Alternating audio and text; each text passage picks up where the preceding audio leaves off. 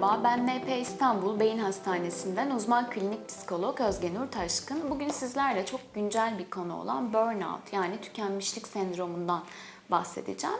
E, tükenmişlik sendromu e, 1970'li yıllarda New Yorklu bir psikoterapist tarafından ortaya atılmıştır. E, bu psikoterapist burnout sendromunu kendini yorgun hissetme, herhangi bir iş yaparken zorlanma, işe gitmede ya da aktivite yapmada isteksizlik, bedensel şikayetlerle birlikte görülen bir tükenmişlik hali olarak tanımlar.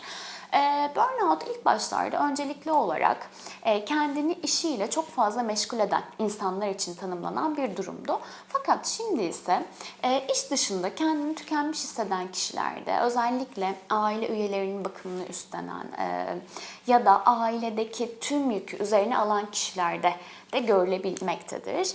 E, yapılan iş yüzünden tükenmiş olmak yani yapılan işe kendini kaptırmak, e, verebileceğinden fazla emek vermek, çabalamak burnout sendromunun gerekli şartı olarak e, görülmektedir. Burnout sendromunun çok sayıda tanımı vardır. Tüm tanımların ortak paydası tükenmişlik sendromu yaşayan kişilerin şikayetlerinin e, işlerinin yoğunluğu, işlerinin zorluğu ile ilişkilendirmeleri ve olumsuz iş şartlarının sürmesi halinde şikayetlerinin devam ettiğini ancak iş şartlarının iyileşmesiyle de şikayetlerinin azalacağını düşünmektedirler.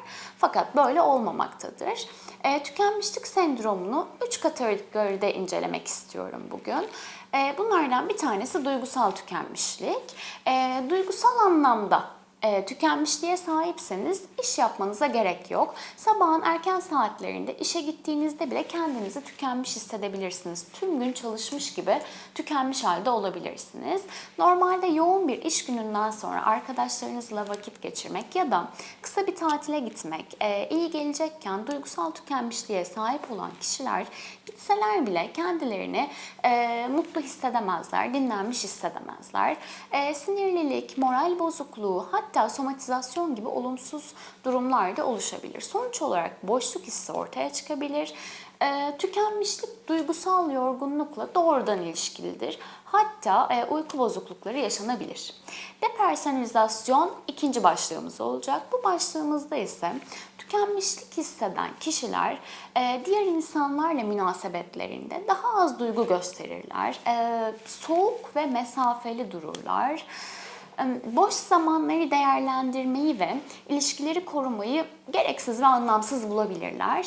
Yavaş yavaş bir değer kaybı, arkadaşlık, iş kaybı bile yaşayabilirler. Kendini tükenmiş hisseden kişilerde olumsuz düşünceler, suçluluk duygusuna kadar gidebilir. Ciddi anlamda ilerleyebilir. Kendini yabancı ve değişmiş gören bir ruh hali gözlemlenebilir. Buna da depersonalizasyon diyoruz. Üçüncü başlığımız ise düşük verimlilik ve yetersizlik duygusu. Bu çok önemli bir başlıktır. Kişiyi hayattan soğutabilir. Verimlilik düşer, tükenmişlik hisseden kişiler bunu anlar işin ve günlük yaşamın getirdiği talepleri karşılayamayacaklarını düşünürler ve bu durumdan ciddi anlamda korkarlar.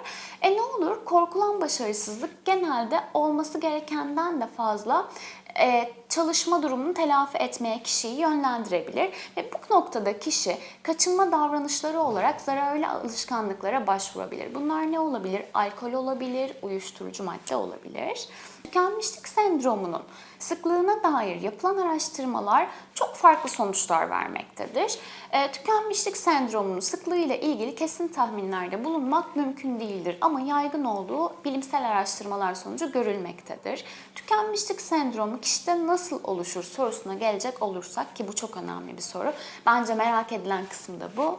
Tükenmişlik sendromu sürecin gelişmesine etki eden risk faktörleri, çalışma şartlarına, kişilik özelliklerine veya genel olarak hayattaki stresli durumlara bağlı olabilir. Tükenmişlik süreci talepler ve talepleri karşılayamama korkusu arasındaki sürekli eşitsizliğin bir sonucudur diyebiliriz. E, neticeye gelecek olursak netice ise kronik strestir. Ancak taleplerin ne zaman strese dönüşeceği hem çevresel faktörlere hem de kişinin yapısına göre değişir. Aynı zamanda bu durum e, kişinin bu noktadaki baş edebilme becerisine, yeteneklerine ve imkanlarını kullanmasına oldukça bağlıdır. Fakat net olan bir şey vardır ki devamlı sıkıntı halinin, e, kronik stresin insanı tükenmişlik sürecine götürdüğüdür. Genel olarak bakacak olursak iş yerindeki risk faktörlerinde belirleyici olan işin miktarı değil, bu işlerin hangi şartlar altında yapılması gerektiğidir. E, kişi tükenmişlik sendromunu yakalanacağının sinyallerini çok öncesinde alabilir. İlk sinyaller genellikle uyku bozukluklarıdır. Bütün psikiyatrik hastalıklarda olduğu gibi uyku ve iştah bozukluğu. E, bu durumdan müzdarip olan kişiler uykuya dalamaz, sabahları çok erken kalkar, e, sorunlarını hemen yanı başında gibi düşünmeye başlar ve sıkıntıyı, stresi işten eve getirirler.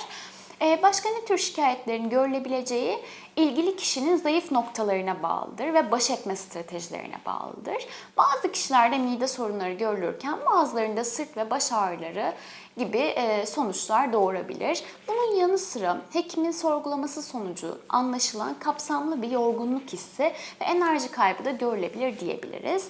E, Kişi tükenmişlik sendromunun önüne geçmek için bazı önlemler alabilir. Bence bu kısmı çok önemli. Tükenmişlik sendromu e, riski yaşayan kişiler uyarı sinyallerine cevap olarak yükünü hafifletmek yerine üstesinden gelinemeyen durumları daha çok yoğunlaşarak öncesinde kendine ayırdığı vakti kısarak bu durumu telafi etmeye çalışırlar. Bu çok yanlış bir sistem olacaktır. Bir noktada yorulduğumuzda durmasını bilmeliyiz. Bu vazgeçmek değildir. Durmasını bileceğiz ama vazgeçmeyeceğiz. Üzerine çalışmalarımıza devam edeceğiz. Sadece o kısa sürede dinleneceğiz. Ee, ama kişi bununla baş edemediğini düşünüyorsa mutlaka e, uzman desteği alması gerekmelidir. Gerekli psikoterapilerle, e, psikolog ve psikiyatrist eşliğinde e, bir tedaviyle kişi bu durumla baş edebilir. Herkese sağlıklı günler dilerim.